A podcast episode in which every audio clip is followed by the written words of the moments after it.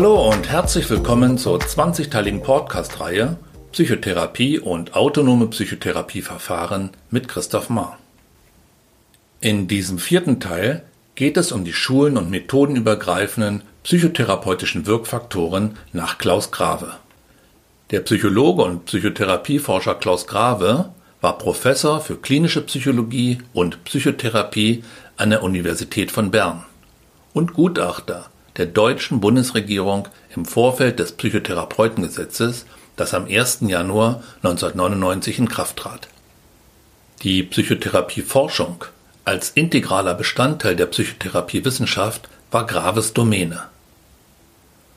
Ohne das Thema der Psychotherapieforschung hier umfassend ergründen zu wollen, ließe sich vereinfacht sagen, dass es hier darum geht, die Psychotherapie zum Wohle des Menschen effektiver und transparenter zu machen.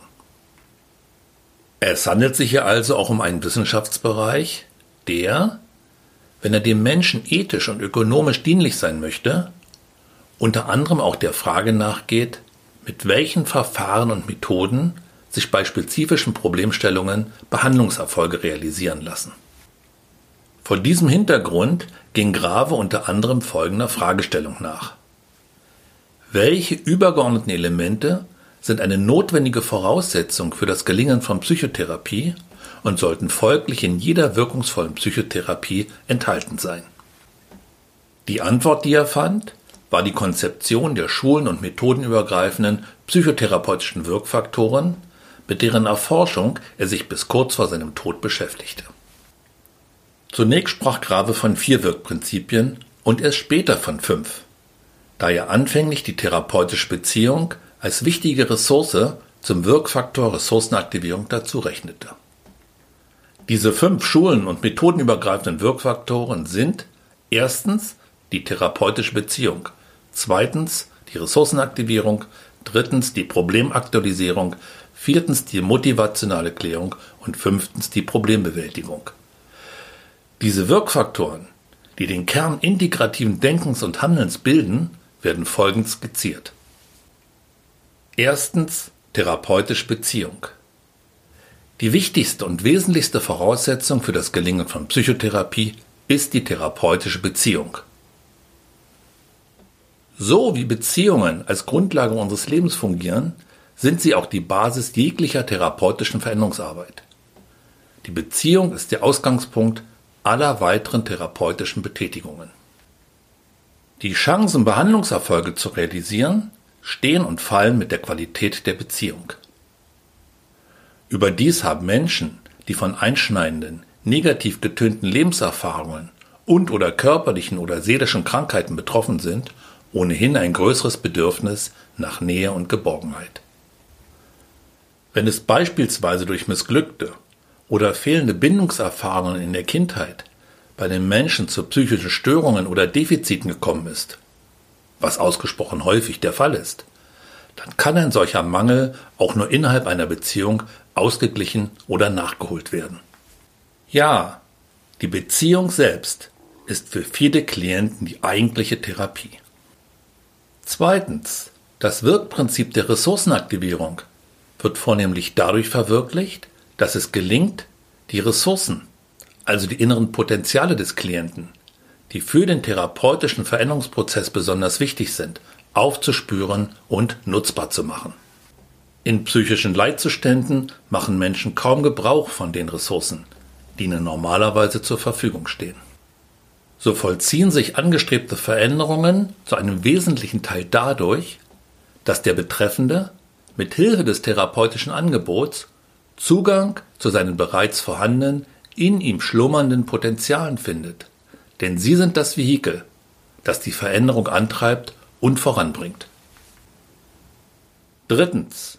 Den Wirkfaktor Problemaktualisierung ernst zu nehmen bedeutet, seinen Klienten über eine sachliche Schilderung seiner Schwierigkeiten hinaus zu veranlassen, sich zunehmend von seinen Emotionen und Gefühlen berühren und bewegen zu lassen.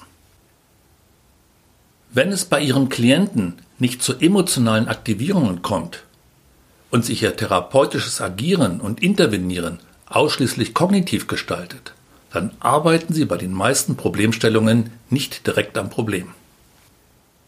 Das, was verändert werden soll, muss zuerst aktiviert werden. Das heißt, vom Klienten möglichst real erlebt werden.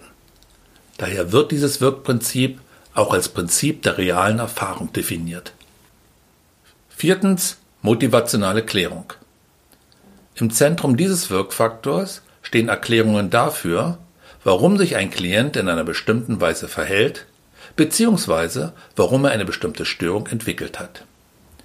Im Gegensatz zur Problemaktualisierung, bei der es um die Aktivierung des gegenwärtigen Problems geht, stehen bei der motivationalen Klärung die unterschiedlichen Seelenkräfte wie Emotionen, Kognitionen und Bewältigungsstrategien und deren lebensgeschichtliche Entstehung im Fokus der Aufmerksamkeit.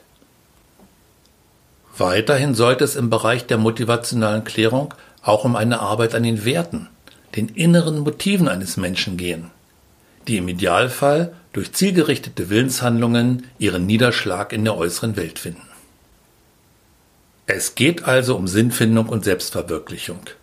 Es geht darum, was einen Menschen gegenwärtig und zukunftsorientiert motiviert, was ihm im Leben wirklich wichtig ist, wonach er strebt, wofür er eintritt, wofür er kämpft, wofür er bereit ist, seine Zeit, seine Kraft und sein Geld zu investieren.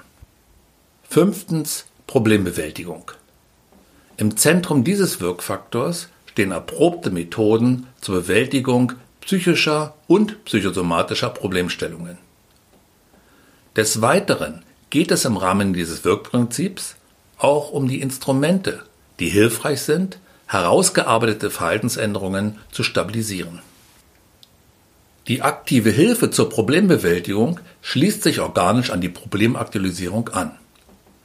Der Klient wird mit Hilfe geeigneter Methoden und bewährter Maßnahmen darin unterstützt, mit einem bestimmten Problem besser fertig zu werden.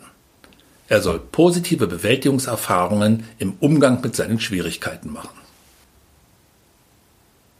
Betrachtet man die Psychotherapie aus der übergeordneten Perspektive der hier beschriebenen Wirkfaktoren, geht es nicht mehr um die Frage, welches einzelne Therapieverfahren besser oder schlechter ist, sondern einzig und allein darum, welches Verfahren bezüglich eines spezifischen Wirkfaktors besonders viel zu bieten hat. Es geht also nicht um ein Entweder-Oder zugunsten des ein oder anderen autonomen Verfahrens, sondern um die integrierende Maxime eines sowohl als auch. Wenn euch diese Folge gefallen hat, würde ich mich freuen, wenn ihr diesen Podcast abonniert und positiv bewertet. In der nächsten Folge geht es um das Psychotherapiemodell Integrative Psychotherapie nach Christoph Maar. Weiterführende Informationen von mir und meiner Arbeit findet ihr auf www.institut-christoph-mar.de.